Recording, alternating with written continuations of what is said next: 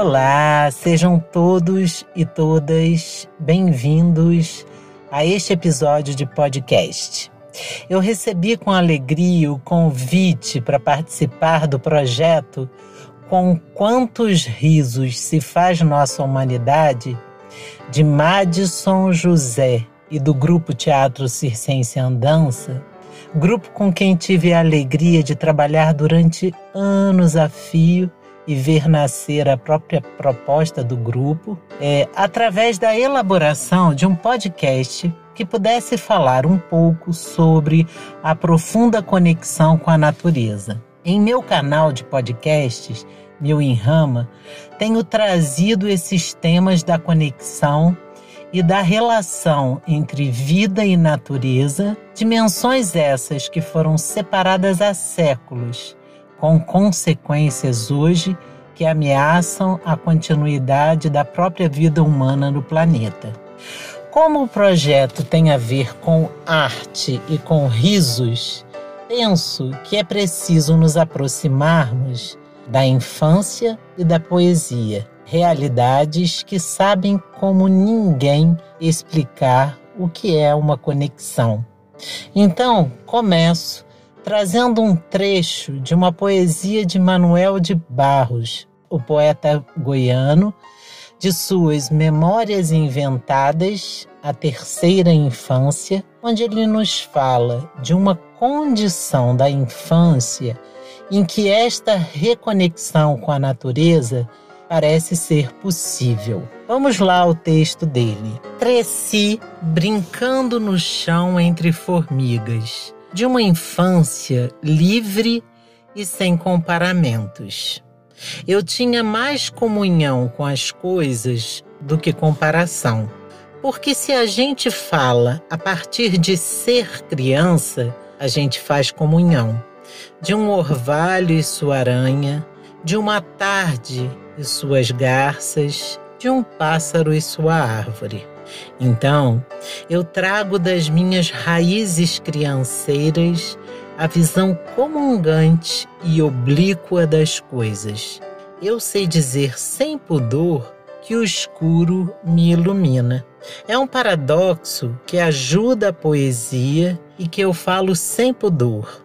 Eu tenho essa visão oblíqua que vem de eu ter sido criança em algum lugar perdido onde havia transfusão da natureza e comunhão com ela. Era o menino e os bichinhos. Era o menino e o sol. O menino e o rio. Era o menino e as árvores. Manuel, em sua escrita poética, nos traz reflexões profundas ele distingue, por exemplo, comparamento de comunhão e afirma que criança faz comunhão com as coisas, como por exemplo, de um orvalho e sua aranha, de uma tarde suas garças, de um pássaro e sua árvore.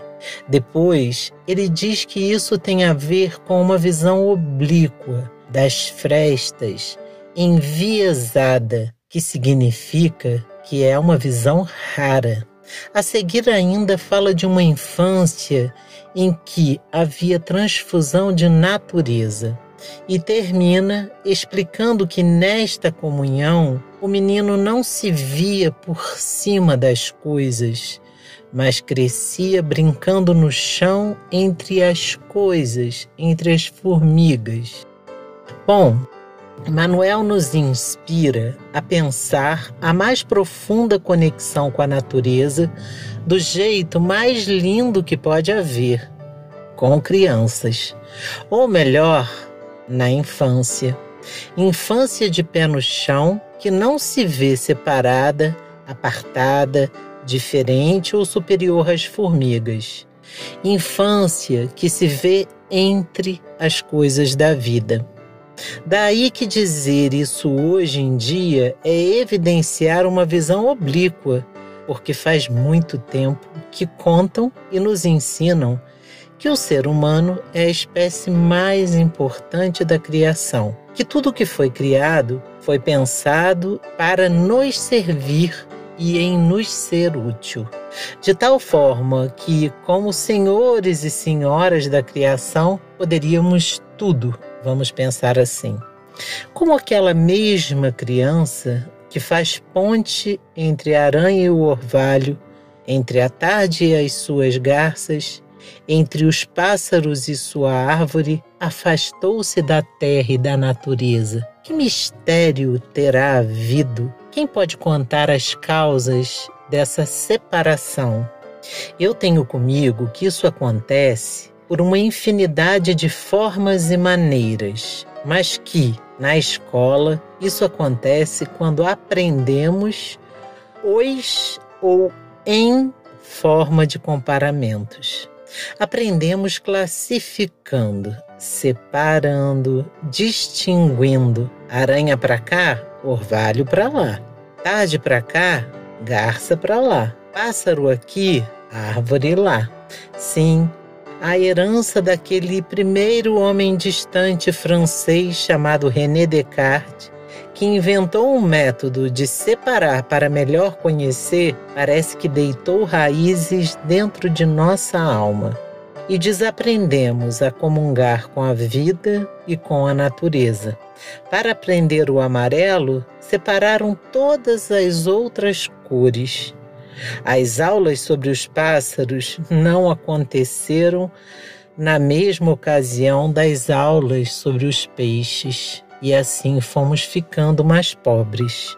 Fora isso, levantamos do chão para sentar nas cadeiras, calçamos sapatos, construímos casas, depois cidades, shoppings, aprendemos a venerar o Deus dinheiro. Saímos do paraíso para adentrar uma selva de pedra. Os que construíram as cidades o fizeram porque tinham medo da vida selvagem. As cidades foram inventadas como paraísos. Depois vieram as tecnologias. Depois veio a luz elétrica. E as tecnologias, por exemplo, tornaram-se outro Deus. E os computadores e celulares, além dos games, capturaram por completo a nossa alma e o nosso tempo. Hoje, nosso sonho é sair desse labirinto, porque, longe das fontes da vida, sabemos que não é possível ter vida. Dias desses eu falava em um outro texto sobre uma tal convenção dos bichos e das plantas que nunca deixou de acontecer no meio das matas mais distantes e do quanto eles falam de nós, essa espécie sabichona que nos tornamos, que, querendo ser mais do que todos aqueles membros da tribo, arrumamos as nossas bagagens, levantamos acampamento e nos isolamos no mundo. Mas, a bem da verdade, o fato é que essa humanidade, desta forma separada, não deu e não tem dado certo. A semente do comparamento que funda sempre uma hierarquia onde deveria haver apenas círculo e comunhão, atrofiou a parte em nós que na infância amava fazer transfusão. E a grande pergunta que fica e nos sobra hoje é: como voltar para as nossas raízes crianceiras e comungantes com a natureza? E a resposta a essa pergunta, a Alá Manuel de Barros, passa por um desafio. Antes de voltar para a natureza ou no caminho de retorno, é preciso voltar a ser criança. É preciso inventar infância dentro de nossas mentes e coração. Infância que ama a terra e que ama andar de pé no chão. Daí talvez que humanidade se faça mais com riso e com brincadeira do que com palavras. Por falar em palavra, a palavra infância vem de infante, daquele que não tem voz. Segundo um filósofo da educação chamado Walter Coan, que pensa lindamente essas formas de educar, Infância não é uma fase da vida a qual vivemos lá atrás e que depois passa. Infância, que vem do latim infans, que significa ausência de fala, é muito mais do que isso.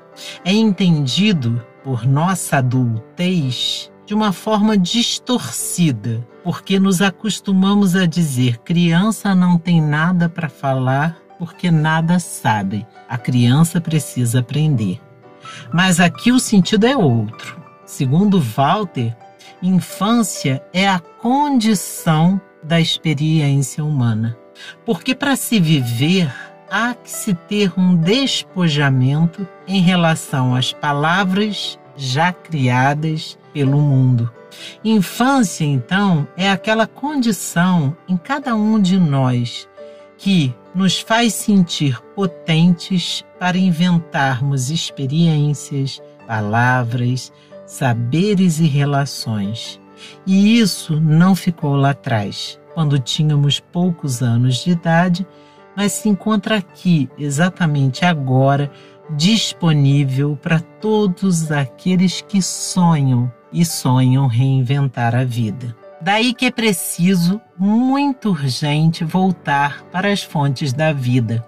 Largar um pouco o celular, as redes sociais, tirar os sapatos, recriar a experiência de um tempo que não é cronológico. A propósito, esse tempo cronológico não tem nada a ver com a vida. Ele nem é vivo, foi inventado para nos fazer crer que temos que trabalhar o tempo todo. Precisamos voltar a comer comida de verdade, a dormir para descansar, a beber água, a contemplar o sol e a lua, a se reunir em volta da fogueira, a admirar vagalumes, borboletas, beija-flores, a ouvir o canto dos pássaros, a tomar banho de rio, a contar histórias e a dar risadas e a interagir lá no meio da mata com aqueles que nunca deixaram de ser tribo, todas as espécies desse mundão. Enquanto o ser humano tem adoecido e precisado de transfusão de sangue, de ar, de medicamentos, há um tipo de transfusão que pode nos salvar a transfusão de natureza. Nessa transfusão, entendemos que tudo que existe é sagrado, que tudo faz parte de uma rede, que nada na vida se separa ou se exclui. Nesta transfusão, temos prazer de estar entre as coisas e não mais sobre elas. Nesta transfusão, descobrimos que estamos doentes mas também estamos adoecendo a vida. E que por isso, para recuperarmos a nossa saúde, precisaremos dedicar tempo e cuidado à natureza também. E logo, logo começamos a compreender a loucura deste mundo da comparação e da divisão, que prefere, por exemplo, cortar árvores que nos cedem ar puro, frescor e beleza para criar pasto para poucos donos, que prefere matar rio, matar peixes e desabrigar comunidades para criar usina. E assim são infinitas loucuras que nos cessam e que é preciso voltar para a natureza para poder a enxergar. E por que comecei com Manuel de Barros, quero terminar com ele também esse episódio em outra de suas memórias inventadas, onde ele também fala de uma infância e fala de memórias que podem ser inventadas. Então vamos ao texto. Acho que o quintal onde a gente brincou é maior do que a cidade. A gente só descobre isso depois de grande. A gente descobre que o tamanho das coisas há de ser medido pela intimidade que temos com as coisas. Há de ser como acontece com o amor. Assim, as pedrinhas do nosso quintal são sempre maiores do que as outras pedras do mundo, justo pelo motivo da intimidade. Mas o que eu queria dizer sobre o nosso quintal é outra coisa.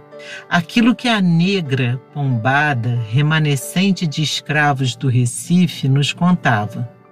Pombada contava aos meninos de Corumbá sobre achadouros, que eram buracos que os holandeses, na fuga apressada do Brasil, faziam nos seus quintais para esconder suas moedas de ouro dentro de baús de couro. Os baús ficavam cheios de moedas dentro daqueles buracos. Mas eu estava a pensar em achadouros de infâncias. Se a gente cavar um buraco ao pé da goiabeira do quintal, lá estará um guri ensaiando subir na goiabeira. Se a gente cavar um buraco ao pé do galinheiro, lá estará um guri tentando agarrar no rabo de uma lagartixa. Sou hoje um caçador de achadouros da infância. Vou meio dementado e inchada as costas a cavar no meu quintal vestígios dos meninos que fomos. Hoje encontrei um baú cheio de punhetas. Bom, como Manuel lindamente diz, né? É, a gente descobre o tamanho das coisas né, através da intimidade que nós temos com as coisas. Precisamos de intimidade com a natureza. Que saibamos ir entre risos e poesia em busca dos achadouros da infância que somos e que fomos.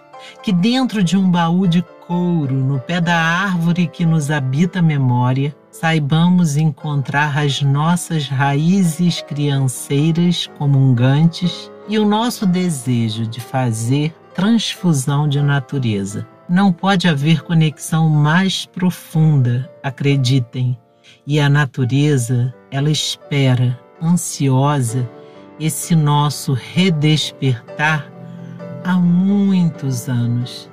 Que nós possamos fazer isso enquanto é tempo e enquanto há vida.